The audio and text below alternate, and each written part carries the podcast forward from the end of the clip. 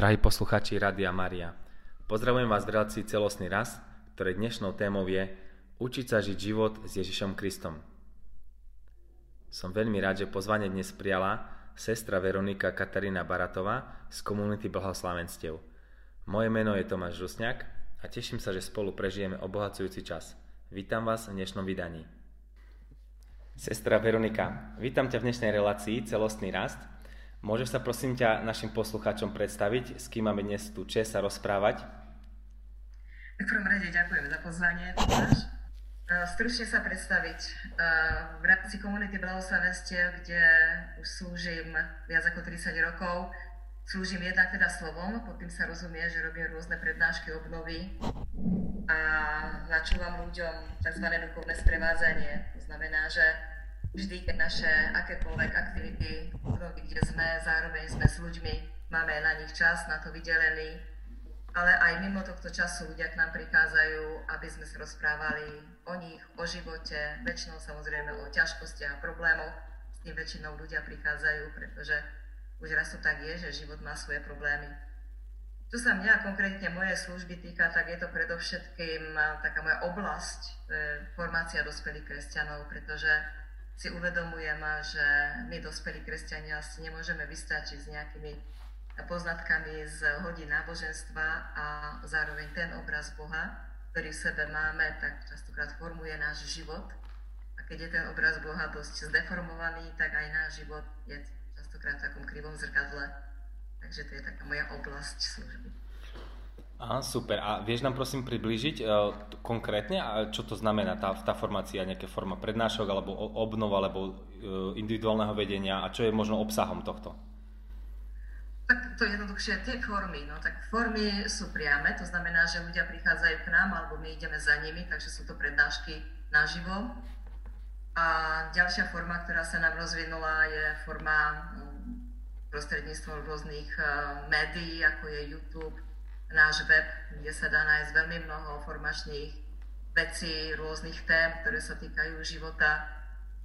Čo má toto všetko spoločné je to, že um, trošku si sa snažíme priblížiť, kto skutočne je Boh, v ktorého veríme. Je to cesta Ježiša Krista, to znamená, ako s Ježišom Kristom vidieť seba, druhých, život, svet. Hovoríme tomu učenictvu, aj keď sme si na takýto pojem veľmi nezvykli, Takže čo znamená byť učeníkom a ako ním byť? Táto formácia, hm, že to nie je vec nejakej, nejakej jednej prednášky, je to beh na dlhú trať, ale stojí to za to, lebo takto človek potom môže viac a inak vidieť svoj život a životy druhých ľudí.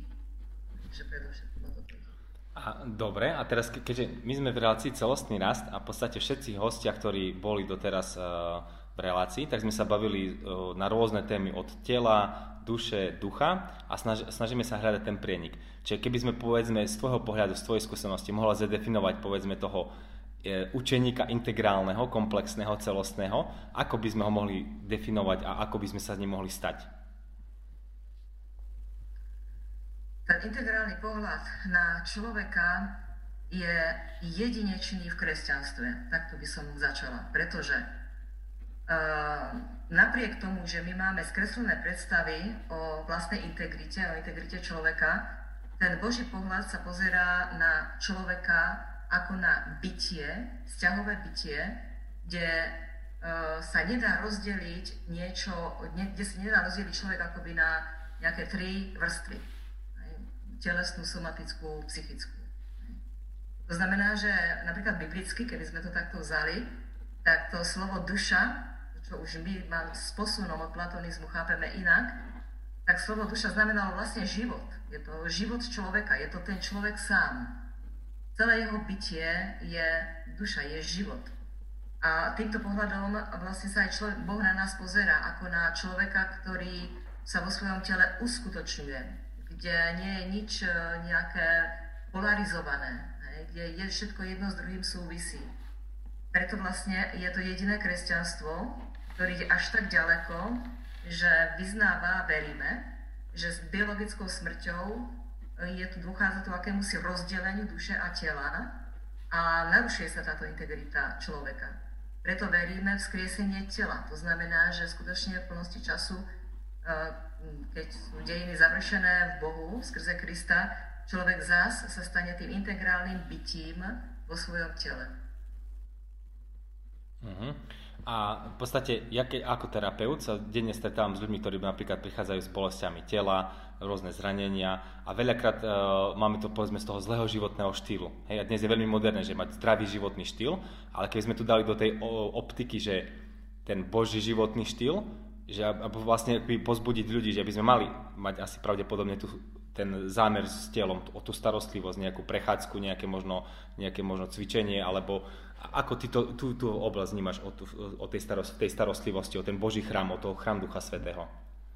No toto, toto, toto je dobre práve vystihnuté, že sme tým chrámom Ducha Svetého a nielen to, my sme boli draho vykúpení, hovorí apoštol Pavol, uh, nielen svojou dušou, ale aj telom. Hej? To znamená, že celým svojim bytím, znova tam vidíme to biblické uh, vnímanie uh, človeka, hej, ktorý teda je, je v tele. No, uh, dotknúť sa tejto širok, je to široká téma toto prepojenie, aj starostlivosť o, aj o tú našu telesnú stránku, psychickú stránku. Um, ja osobne preto všetkým sa snažím aj ľuďom vysvetľovať, uh, že my príliš polarizujeme. Uh, celý, celé naše seba vnímanie polarizujeme. Poviem príklad. Uh, stále sa stretávam s tým, že oddelujeme príliš od seba duchovný život od toho ostatného života. A často ten duchovný život, bohužiaľ, zredukujeme buď iba na nejaké pociťované prežívanie viery, alebo dokonca iba na tzv. chodenie do kostola. Ale to ostatné, to ostatné spektrum života, čo sa týka vzťahu e, k sebe, k druhým, k životu, k práci a tak ďalej, to nám niekedy akoby uniká z toho zorného uhla Božieho. To je jedna polarizácia, že to oddelujeme od seba duchovný a ostatný život. Ale ďalšia polarizácia spočíva v tom, že Niekedy sa vnímame alebo chceme byť akýsi dokonalý stroj, dokonale harmonizovaný stroj a neberieme v úvahu, že my ako ľudia nie sme dokonalí. My žijeme v tzv. logicky tomu hovoríme, narušená ľudská prirodzenosť. To znamená, že čokoľvek v nás môže dôjsť k nejakej poruche, ktorú si môžeme spôsobiť, alebo proste je súčasťou, stane sa, je súčasťou nášho života.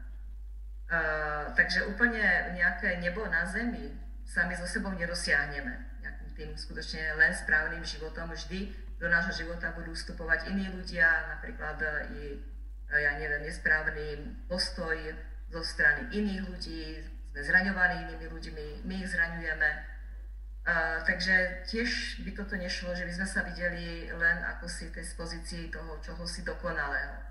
Druhý extrém je, a to ešte stále prevláda, najmä v starších určitých vekových e, kategóriách nás, že máme za to, že to utrpenie je Božia vôľa. Že proste ten človek má istým slzavým údolím tohto života, čo je zase úplne druhý extrém, ktorý sme zdedili z minulosti. Takže žiaden extrém nebude, e, nebude cestou a nebude ani tým Božím pohľadom. Tak skúsme, skúsme možno to, túto tému rozvinúť, keďže napríklad ja sa tiež veľa stretám s pacientami alebo s klientmi, ktorí napríklad zažívajú nejakú bolesť tela a veľa ľudí to príjma tak, že áno, je to nejaký kríž, ktorý musím žiť a vlastne e, pomodlím sa za to, za nejaký úmysel, obetujem to ale ja sa im snažím pozbudiť, že ale veď môžeš, Pán Boh nám dal rozum, dal nám nejaké mudrosti, poznatky o tom tele, napríklad stačí, že zmeníš, neviem, stereotyp dýchania, pohybu, sedenie, státie a tak ďalej a, ne, a tá bolesť môže ustúpiť a môžeš možno lepšie slúžiť hej, v tej cirkvi a, a tam, kde, tam, tam, kde žiješ. To je možno taká jedna vec, čo, keby sme mohli rozvinúť tento pohľad. Naviazala by som. Ja síce nie som terapeut, ale ako z tej duchovnej služby ako teológ sa snažím ľuďom vysvetliť, že pre utrpenie sme skrátka spojení, e, stvorení neboli. Utrpenie, bolesť je parazitom, je cudzím prvkom v živote. To nie je Božia vôľa. Takže najprv sa im snažím vysvetliť ako by z toho Božieho hľadiska, veď kvôli tomu za nami prichádzajú, aby sme si uvedomili ten Boží pohľad. Boh nechce, aby sme trpeli. My netrpíme, lebo Pán Ježiš trpel. Pán Ježiš trpel, lebo my trpíme, aby sa s nami k tomu trpení spojil ale nejak utrpenie schvaloval, alebo ho vyvolával, alebo ho spôsoboval. To sú falošné predstavy o Bohu. Takže takisto sa snažíme ju upriamiť na to, aby sme predovšetkým sa pozreli, kde je príčina toho nášho problému bolesti, utrpenia, aby sme si rozlíšili o vlastne, o čom sa vlastne rozprávame, o, ako, o akej bolesti, o akom utrpení. čím je to spôsobené. A aby sme sa na túto príčinu potom pozreli z Božieho pohľadu. Ak je to zo strany zlého, nesprávneho životného štýlu, no tak to nezhadzujeme túto vinu na Pána Boha a na jeho vôľu. Ak sú to nejaké dedičné e, problémy, predispozície, dedičné choroby, to je narušená ľudská prirodzenosť, za tým nehľadajme Božiu vôľu. A takto môžeme ísť do radu. Samozrejme, môžeme sa stretnúť s niečím, čo je, kde na to nemáme odpoveď. Hej? Uh, kde nevieme, prečo vlastne trpíme. Ja neviem, nejak, nejaký druh depresí, ktorý, ale tiež to môže byť nejaká predispozícia. Skrátka, ja sa osobne snažím ľuďom vysvetliť, aby sme za utrpením ako pôvodcu nehľadali Boha. On skutočne v ňom nie je tieň smrti, choroby, toto nie je jeho vôľa. To, že sa nám to deje, no tak hľadajme to v živote, v príčinách toho prirodzeného života a niekedy aj duchovného, pretože veď si niekedy spôsobujeme veľa utrpenia aj z titulu hriechu nášho alebo hriechu iných ľudí. Ale znova hriech nikdy nebude Božia vôľa, zase je tu riešenie Ježišovi Kristovi. Um, ako písť z tejto záťaže hriechu. Si veľmi pekne tam poukázal vlastne na to, že hľadať, kde je tá príčina bolesti. V podstate aj keď z môjho sveta, že veľakrát príde človek s bolesťou, ktorá je prenesená, somatizovaná, napríklad psychicky. Hej? A tým pádom ja potrebujem veľakrát odkloniť na tú psychologickú pomoc, alebo dokonca niekedy na duchovnú pomoc. A on síce mňa hľadá ako, neviem, očakáva nejakú super terapiu, ale jeho príčina je niekde úplne inde. Alebo, jak si povedal, dneska sa množia vlastne tie také diagnózy, také, nazvem to hypochondrické, rôzne, ako keby, že tu ma boli, tam ma boli, tu trávenie, tu vylúčovanie, tu proste imunita a tak ďalej, tak ďalej. A že veľakrát to je možno v tom zlom režime dňa, harmonograme dňa, hej, v tom rýchlom tempe. Máš aj s týmto skúsenosti, alebo k tomu vediete, ako aj vy sa stretávate s takýmito ľuďmi na, tý, na tom sprevádzaní? Totiž to pri tých rozhovoroch, v tom sprevádzaní ľudia prídu so svojimi problémami. Oni sú častokrát problémy nie iba, ako oni by to nazvali, že duchovný problém. A zistíme, že to vôbec nie je duchovný problém. Ten problém je vyslovene prirodzený. Je to v spôsobe, ako my prežívame, ako sa vyrovnávame napríklad s určitými stresovými situáciami. Uh, poviem príklad. Uh, je veľmi cool, by som povedala, byť takým kresťanským altruistom. Všetkým vyhovieť, lebo to Boh žiada. Láska je taká, že potrebuje všetkým pomôcť. Vidíme veľa vecí okolo seba, kde naozaj je treba pomôcť ale na druhej strane už nemáme tie správne hranice, ktoré by nás Evangelium život s Ježišom i naučil, keby sme to poznali. Správne hranice odkiaľ pokiaľ. Častokrát pán Ježiš povedal tým svojim učeníkom po nejakom záťahu služby, poďme odtiaľto. A toto na, my, toto poďme odtiaľto častokrát nepoznáme. Ideme teda úplne až na doraz. Potom somatizujeme, máme problémy, tuhne nám šia, máme žalúdočné problémy, máme spustu somatizácie, ktorá je zo stresu. Ale my ideme aj tak ďalej, tým, tou službou alebo nejakou to pomocou, lebo si myslíme, že je to Božia vôľa. A tu sa treba vedieť zastaviť, aby sme boli pokornejší a nenazývali všetko Božou vôľou. A ak by, aj tak si musíme, musíme si dávať tie hranice. To znamená, že aj tá naša služba spočíva teda v tom, aby sme tý, takou duchovnou potrebnosťou nejako neprevalcovali seba samých. Aj tú svoju telesnú kapacitu, psychickú kapacitu, pretože skončíme v syndrome vyhorenia. To je veľmi častá diagnoza u všetkých duchovne slúžiacich ľudí, alebo u dobrých ľudí, hej? Pretože jednoducho nevedia si dať tú správnu hranicu a potom sú sklamaní častokrát aj zo seba, ale aj z Boha, že Boh ich akoby zahnal do kúta až tak, že skončili syndromom vyhorenia. I s tým sa totiž to ja stretávam. Najmä u ľudí veľmi aktívnych, ktorí vlastne s takýmto sklamaniami potom sa dlho, dlho vyrovnávajú. Ale e, Boha za tým nehľadajme. To je skutočne skôr to, že my sa musíme učiť rozlišovať v tej službe a v tom darovaní sa. Pokiaľ, pokiaľ. A môžeme to v tu podstate, máš nejaké ty skúsenosti, nejaké odporúčania, alebo tak, ak už príde takýto človek, lebo uh, ako by si s takýmito ľuďmi pracovala? Do čoho sa ich snažíš nasmerovať? Áno, snažím sa nasmerovať. Otázka je, do akej miery sa mi to podarí pretože to chce meniť e, celú takú určitú vnútornú mentalitu postoja k životu. Uh, mojou úlohou, nie že úlohou, je to moje poslanie, áno, približovať ľuďom život s Bohom. A ten nám nepadne dolo na hotový. Byť učeníkom znamená učiť sa. Učiť sa od niekoho s niekým. To znamená od Ježiša Krista s Ježišom Kristom. To chce chvíľku času každý deň. To si chce chvíľu sadnúť do ticha, ja to hovorím odzovka k jeho nohám a načúvať mu.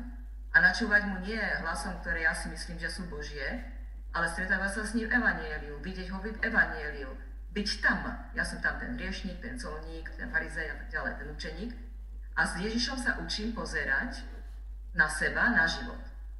Mimochodom, pápež František toto krásne v tej encyklike Lumen Fidei povedal. Viera je mať účasť na Ježišovom videní. To je fantastická definícia.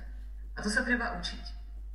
A potom môžeme meniť. To znamená, že vidím, že toto som prehnal, toto už nemôžem prijať takúto úlohu, lebo už mám toho veľa, lebo už tá moja rodina tu trpí, lebo už nestíham vzťahom v rodine.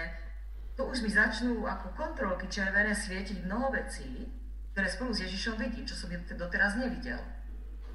Takže je to skutočne cesta, chce to potroške ten čas s, s Kristom.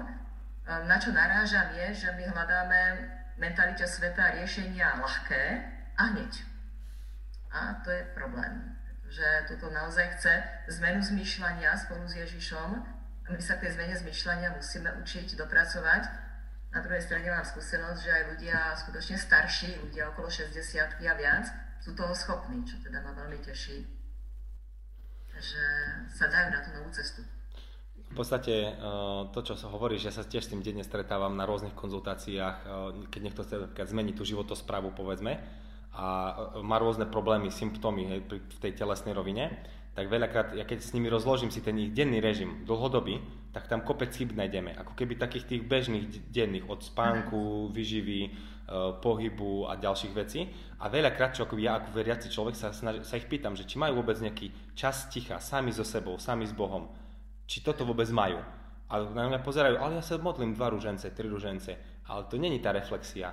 Čiže možno k tomu, keby si nám niečo vedel povedať. Presne. Ľudia povedia, že vedia s Bohom som, lebo sa odmodlím, ja neviem, čo všetko možné, čo je v poriadku. Idem na svetu omšu, čo ešte môžem, viac, viac nemôžem predsa stihnúť. Nie som kláštore ako vy, sestrička, nemám hodinu adoráciu denne. V poriadku. Ale tu ide o stretnutie s Ježišom, kde som ja a on v tichu.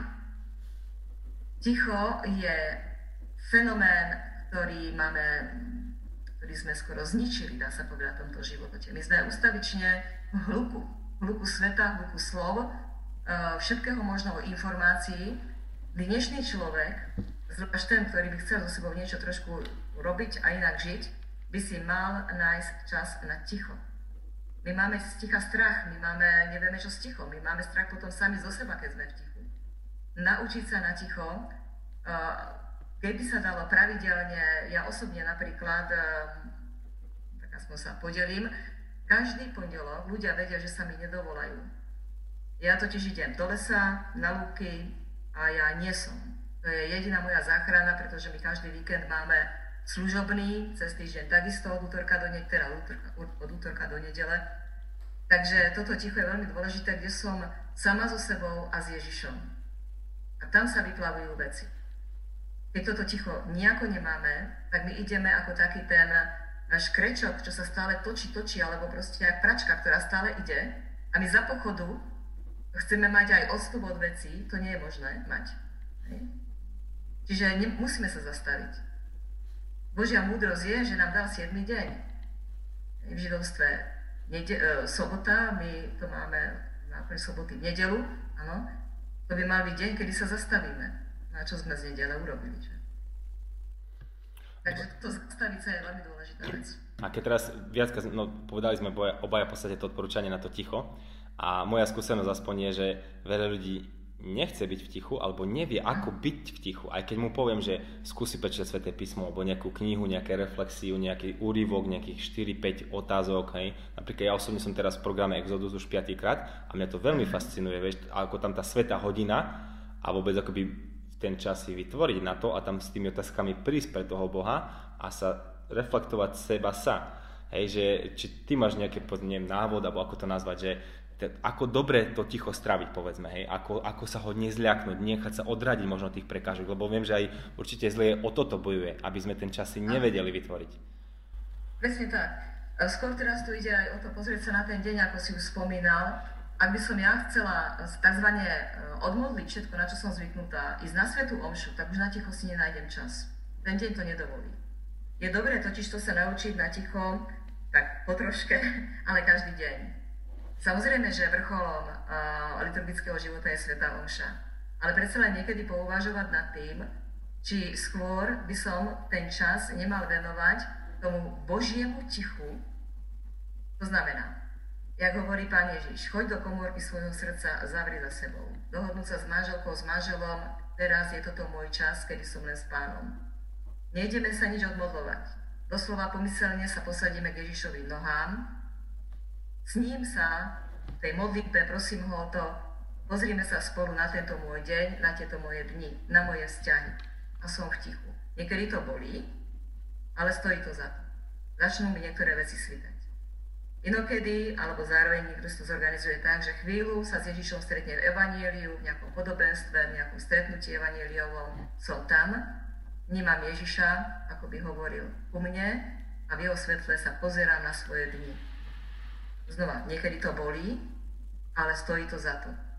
S Ježišom potom ďalej mu to prosím, odozdávam mu, ako ďalej sa budeme snažiť tieto veci čo robiť.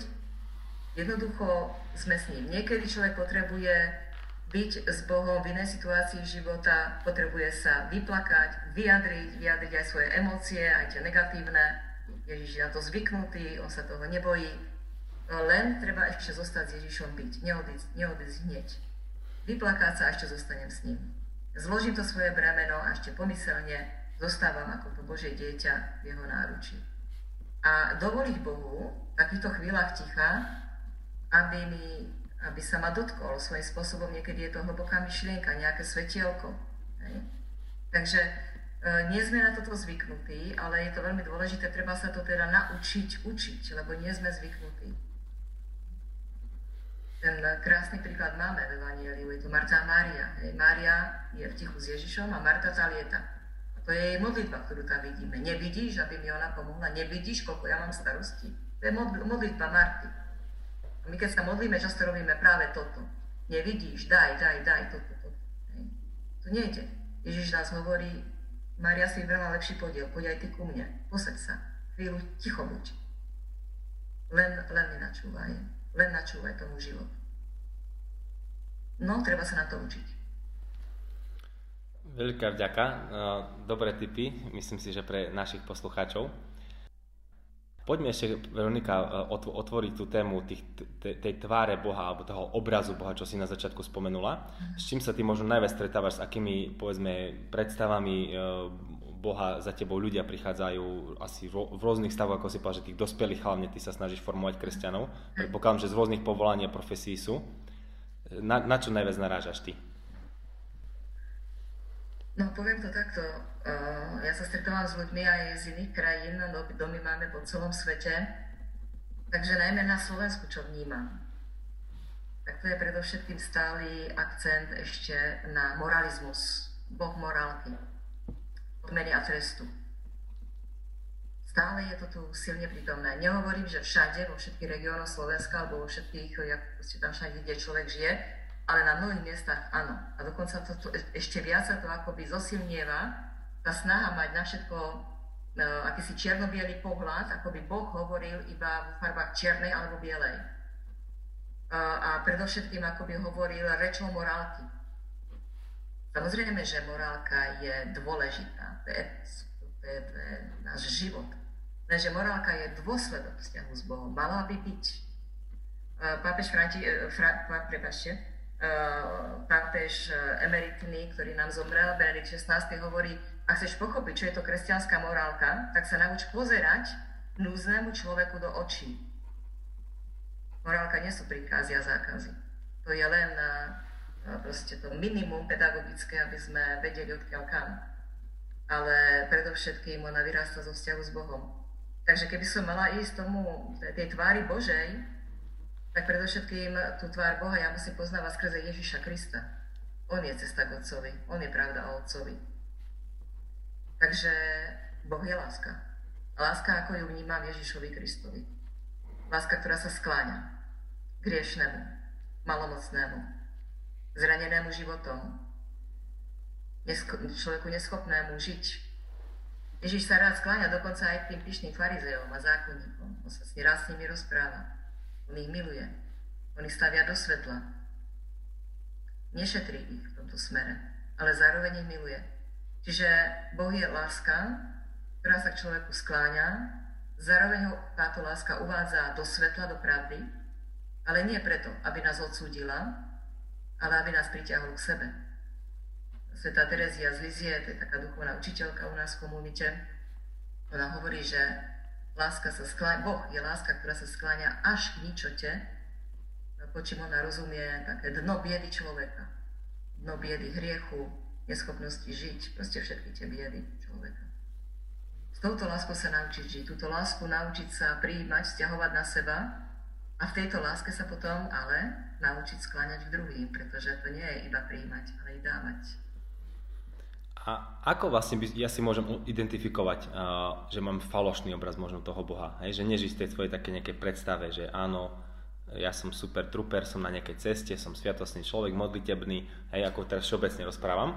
Ako uh-huh. aj naši poslucháči si môžu takú reflexiu urobiť uh, podľa teba?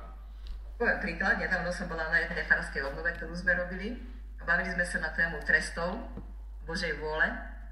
Tak som sa spýtala ľudí, ktorí tam kladli svoje otázky, že či aby ich pán Ježiš za toto, čo spomínajú, potrestal chorobou napríklad, skúškou, nejakým utrpením.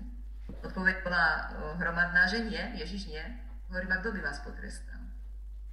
To, čo nazvete Bohom, je potom kto? Keď Ježiš by vás nepotrestal, a kto by vás potrestal? Otec? Takže toto je náš problém. Oddelujeme Boha Otca od Boha Syna a pritom Ježiš nás už 2000 rokov učí, že On a Otec sú jedno, že je proste tá istá láska, tá istá pomyselne tvár.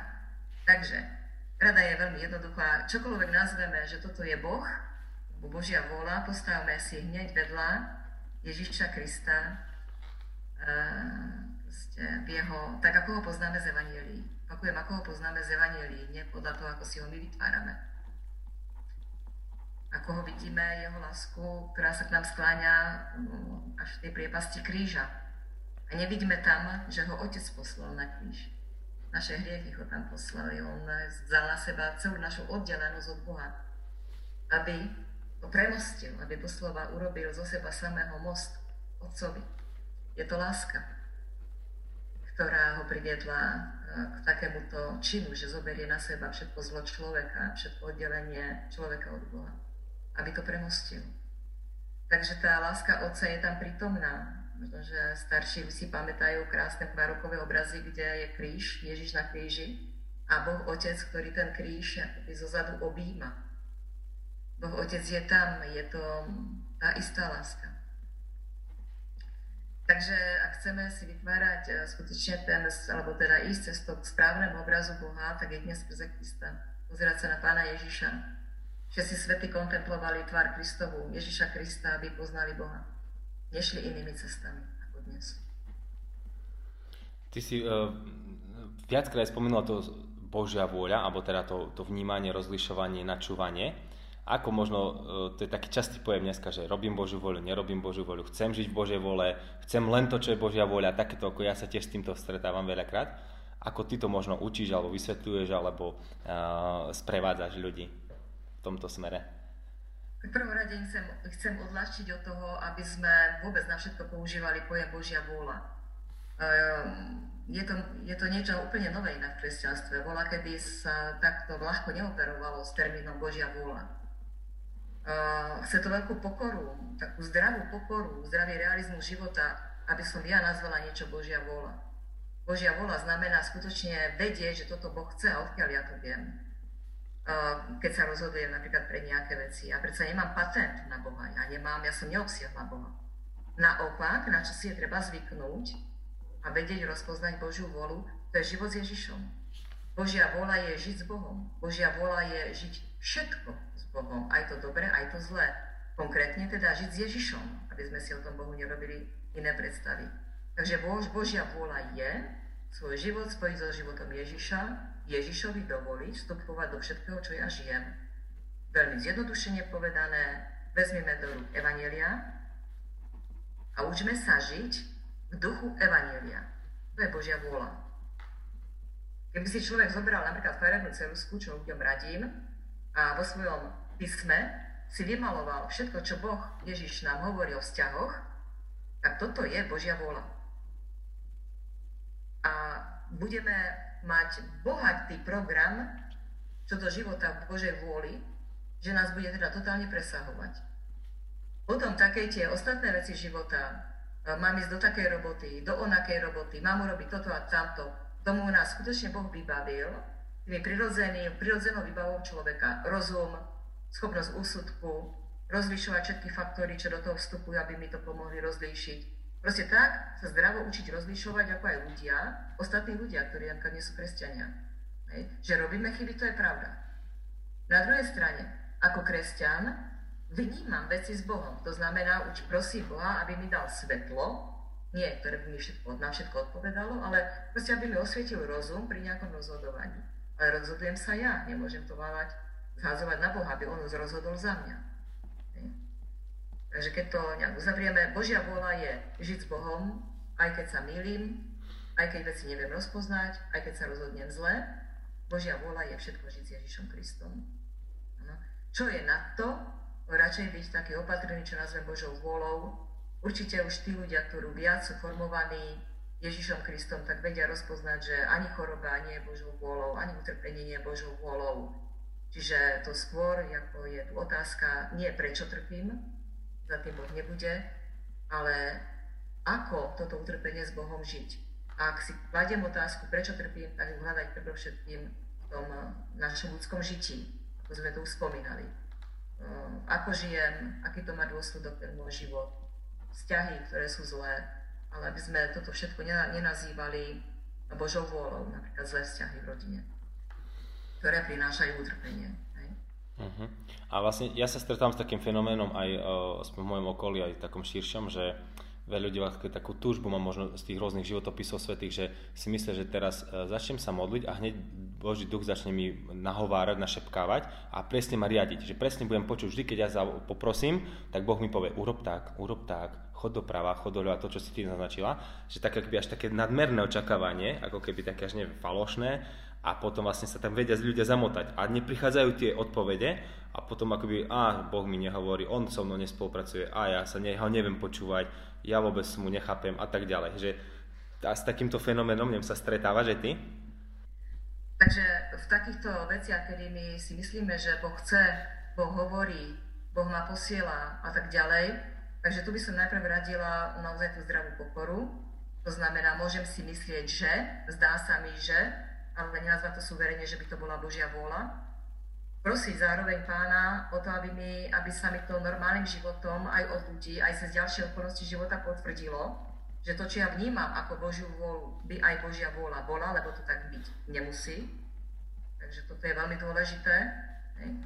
Ale predovšetkým sa učiť tomu učenistvu zdravému. To znamená, že ja sa učím s Bohom žiť všetky bežné situácie života, ktoré mi život prináša, bez toho, že by som tam hľadala Božiu vôľu. A toto vlastne by vytvára ten vnútorný zrak a určitú potenciu rozlišovania Božej vôle potom následne.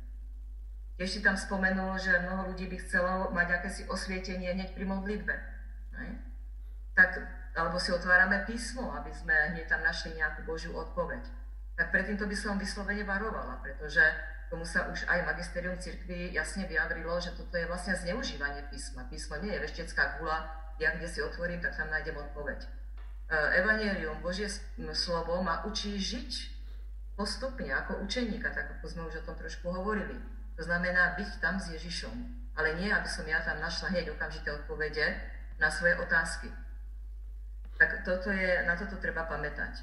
No a takisto práve to naše vnútorné formovanie ako učeníka, žijem s Ježišom, tak to osvietenie, to svetielko mi niekedy prichádza v určite iných momentoch môjho života, nie pri modlitbe.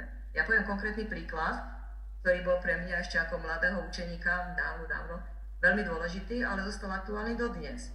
Čítala som eh, v písme, že telesne zmyšľať je smrť a duchovne zmyšľať je život a pokoj. A bola, kedy v tej danej situácii som vedela, že o čo ide v mojom prípade, že je to ohováranie, kritizovanie, posudzovanie druhých ľudí, že to je to telesné zmýšľanie a prosila som teda v tej modlitbe pána Ježiša, aby mi pomohol byť na takéto moje telesné zmyšľanie vnímavá a odmietať to, keď príde na vec. Ale v tej modlitbe sa nič nedialo. No ale môžete si samozrejme už predstaviť, takže keď som sa ocitla znova na pracovisku, a nebolo to hneď na druhý deň, ale proste uh, znova sme tam nejak sa opierali do niekoho, kto tam práve prítomný nebol, že ako to už býva. A vtedy mi Duch Svety vyplavil tieto slova z modlitby spred niekoľkých dní. Pozor na to, telesne zmyšľať je smrť. Ja som si to vtedy uvedomila a vtedy bolo na mne, či ja ďalej tú pusu budem mať otvorenú a budem ohovárať, alebo ju zavriem a prestanem. A toto už za mňa tiež Boh neurobi. Takže hovoríme tomu, že ja musím, to je to poslušnosť viery, ja sa musím podriadiť tomu, čo mi Boh hovorí, keď ma takto vyučuje. Ale mnohé veci, opakujem, sa nedejú počas modlitby, ale tou, tým bytím s Ježišom sa e, kryštalizujú v priebehu dní, počas dní, počas činnosti. Sveta Terezia z Lizie hovorila, že ona žiadne osviete, osvietenia pri modlitbe nikdy nemala. Že ona ich získavala počas práce, prichádzali počas práce práve na základe toho, čo žila s Ježišom. Že sa to úplne zhoduje. A v podstate to, čo hovoríš, mňa tu napadá taká vec, že vlastne jedna vec to rozlišovanie, aj to možno to budovanie toho učeníctva, toho osobného vzťahu s Kristom.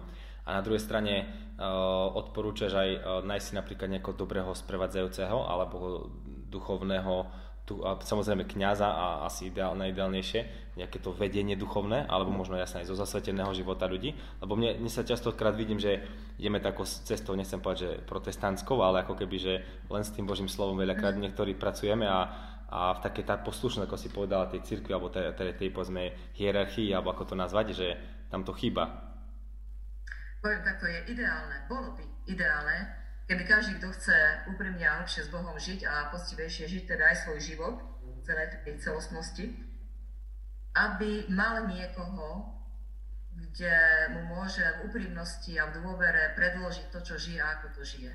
Bez masiek, bez akéhokoľvek píše. To by bolo ideálne, mať takéhoto duchovného sprievodcu. Problém je, že takýchto ľudí okolo seba máme málo. Eh, častokrát to očakávame automaticky od eh, kňazov. No len pozor na ten automatizmus, pretože kňaz eh, má samozrejme vzdelanie, ako aj mnohí my, laici a zasvetení, teologické, podobne, ale tá skúsenosť života, tá sa nedá vyčítať z kníh. Tá múdrosť života, tu si treba odžiť, k nej treba nejako proste prísť Takže nie každý kňaz automaticky dokáže byť tzv. duchovným radcom. Hej, on môže vychádzať iba z toho, čo v sebe má, čo žil, čím sa živí, ako hlboko s Bohom žije. Hej, takže tu treba byť aj z našej strany voči nim taký milosrdný, ale samozrejme to očakávame od nich. Takže uh, je tu treba mať ľudí aj spomedzi zasvetených, ale platí to isté. Hej. Takže hľadáme týchto ľudí, ktorí by nám poradili, poviem rovno ich ako šaf, šafránu, tí, ktorí sú, sú častokrát preťažení, pretože uh, nakoniec aj ty ako terapeut to poznáš, to je proste non-stop byť akoby v službe a tu treba ma- mať naozaj takéto tú zdravú hygienu i duše, nemožno úplne proste všetkým vyhovieť. Takže skôr by som poradila iné. Keď poznám takéhoto nejakého človeka a som pred nejakým rozhodnutím dôležitým a vidím v tom Božiu vôľu, tak v tejto veci sa s tým človekom poradiť. Uh, konkrétne napríklad uh, ja nemôžem nikomu slúbiť ďalšie duchovné sprevádzanie, proste moja kapacita mi to nedovolí, ale keď mi niekto zavolá, že sa chce v tejto veci konkrétnej poradiť, tak na to si nájdeme čas vždy.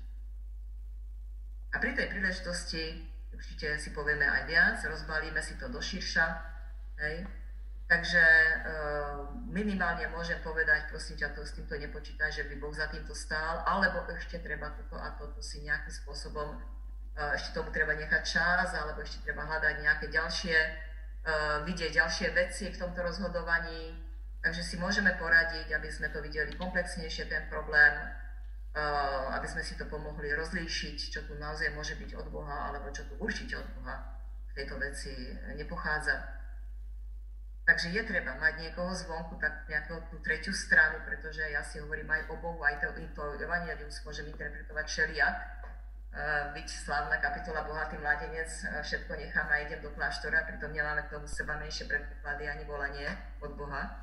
Len sme si to takto interpretovali, to je taký klasický príklad. A potom, keď človek si to neskonzultuje s niekým, tak vlastne odchádza sklamaný z toho miesta svojho vysnívaného povolania a odpovedia, to citujem, jednu zranenú osobu, Boh ma tam poslal a Boh ma tam potom odtiaľ vyhodil. Od začiatku až do konca Boh za tým nestal. Takže jednoducho je treba si to fakt s niekým skonzultovať, uh, nie iba raz, ale aj v priebehu toho procesu. Uh, ďakujem veľmi pekne. Renika, chcem sa dotknúť ešte také témy. Uh, to, čo sme my tu napríklad dnes už odznelo, veľa odporúčaní, typov, rád, hej, ktoré človek už len to, keď aplikuje, tak určite by sa mal posunúť na ceste viery, povedzme v poznaní toho Boha Ježiša Krista a tak ďalej. To isté ja s tým bojujem ako keby v mojej praxi dennej. Dám človeku povedzme ako najaktuálnejšie odporúčanie medicínske, vedecké alebo cvik a upovedť mu tak drž telo, toto rob, toto jedz, tamto rob z životosprave, toto zmeň. A veľakrát je narazím na to, že jednoducho ten človek to keby je schopný, neviem, jeden, dva dní alebo možno e, e, dlhšie aplikovať a pom zrazu príde, že neviem, sek, ako keby, že tá lenivosť ducha, alebo ako, ako to nazvať, také, že ja tam vidím tako, že teória versus prax, že keď ten, kde ty vidíš tam možno ten problém, hej, ja, ja, to je taká moja, aj moja otázka v podstate, ako s týmto pracovať lepšie? To je veľmi dobre vystihnuté a zároveň to zapadá do tej mentality dnešného človeka.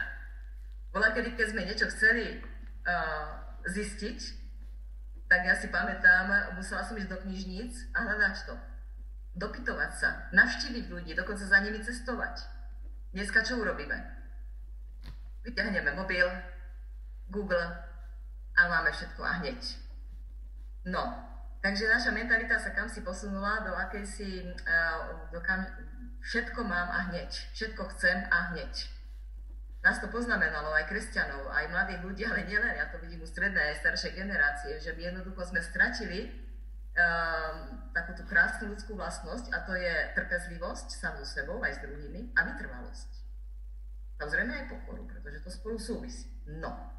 Takže keď za mnou príde niekto o týždeň s tým, že sa mu nedarí s tým Ježišom v tom písme byť, lebo to nejde, áno, tak samozrejme ja ho chápem, zároveň sa s humorom zasmejem, hovorím, no hej, a 30 rokov človek je takto s Ježišom a stále idem ďalej a stále sa učím. Takže nedá nedajú sa, najprv si musíme uvedomiť, že byť učeníkom, učiť sa, učiť sa žiť inak ako doteraz, to nepôjde samo. Ja okamžite po prvej hodine nedostanem vysvedčenie, hej, ale tak zle. Takže tá vytrvalosť je tu dôležitá. Vedieť e, sa so sebou zmieriť, že sme naozaj ľudia slabí, že sa to učiť musíme, že nám to na nespadne hotové. Ani to poznanie, ani tie nové návyky, ani tie nové schopnosti. Že v tom duchovnom živote, keď hovorím ja o duchovnom živote, ale pre mňa je to komplexne celý život. Áno, nie iba ten duchovný, všetko, čo žijeme s Bohom. Áno, tento život, učiť sa to žiť inak, tak to znamená ísť od tej prípravky až po teda celé tie roky života a vlastne končíme, a sa povedať, až v nebi. Takže nikdy nie, nie, nie sme hotoví.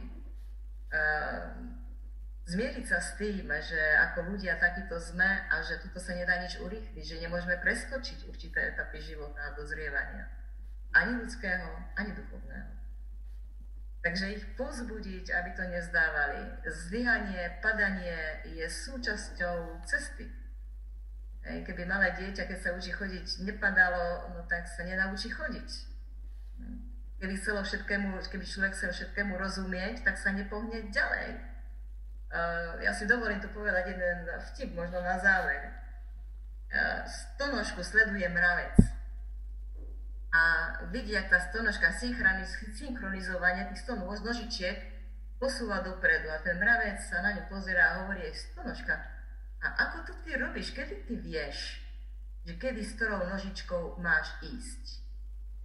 Donožka sa pozrie na mravca a hovorí mu, no ja som vás nikdy nerozmýšľal.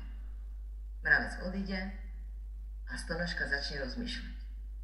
Odtedy sa ďalej nepohol. Uh-huh.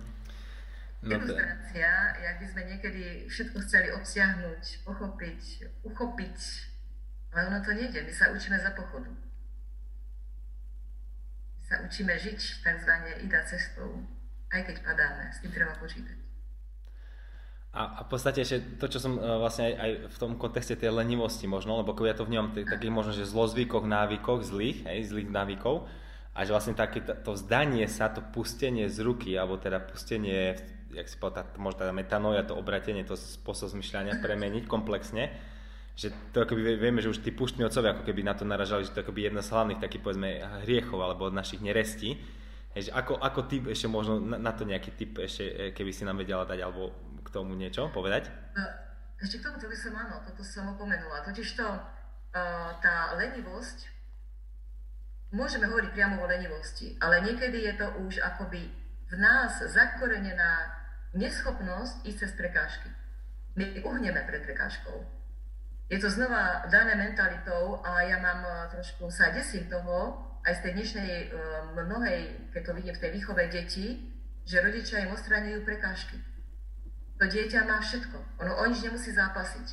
Ono nevie, čo to je byť hladné, čo to je nemať. Hej. Ono všetko má. Nehovorím, že ja vši- mnoho ľudí nemá, ale teda tí, ktorí majú tieto deti, nevedia potom ďalej ísť cez prekážky. Ujdu pred nimi. Takže uhnú. Povedia, že to nejde.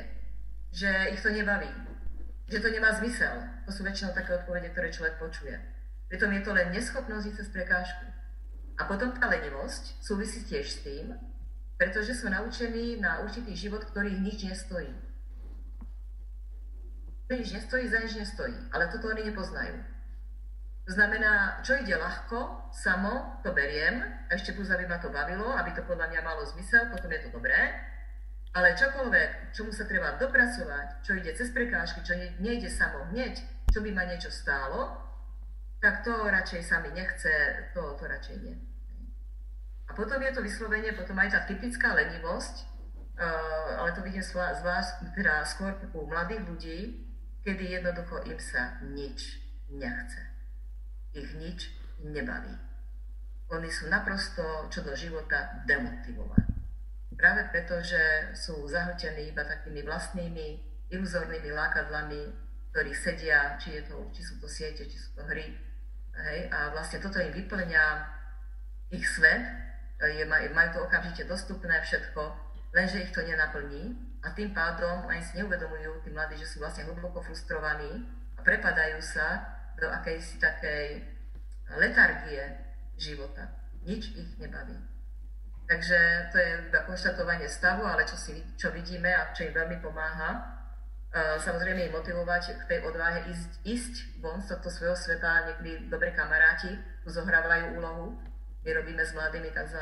oži tábory, teda ktorý sa im snažíme vysvetliť, že teda naozaj na tomto mieste nie je signál a myslíme to vážne, alebo teda kde by aj bol, tak skúsi to bez toho mobilu. Prvé, prvé dni sú zápas, pretože to je vlastne boj so závislosťou už tu ale potom zistia, že oni vedia. Že oni vedia žiť, vedia komunikovať normálne, vedia proste ísť do niečoho, čo ich niečo stojí. Takže človek má z toho veľkú radosť, a takže im umožniť dať takúto skúsenosť je veľmi dôležité, že častokrát v tom bežnom prostredí to nemajú.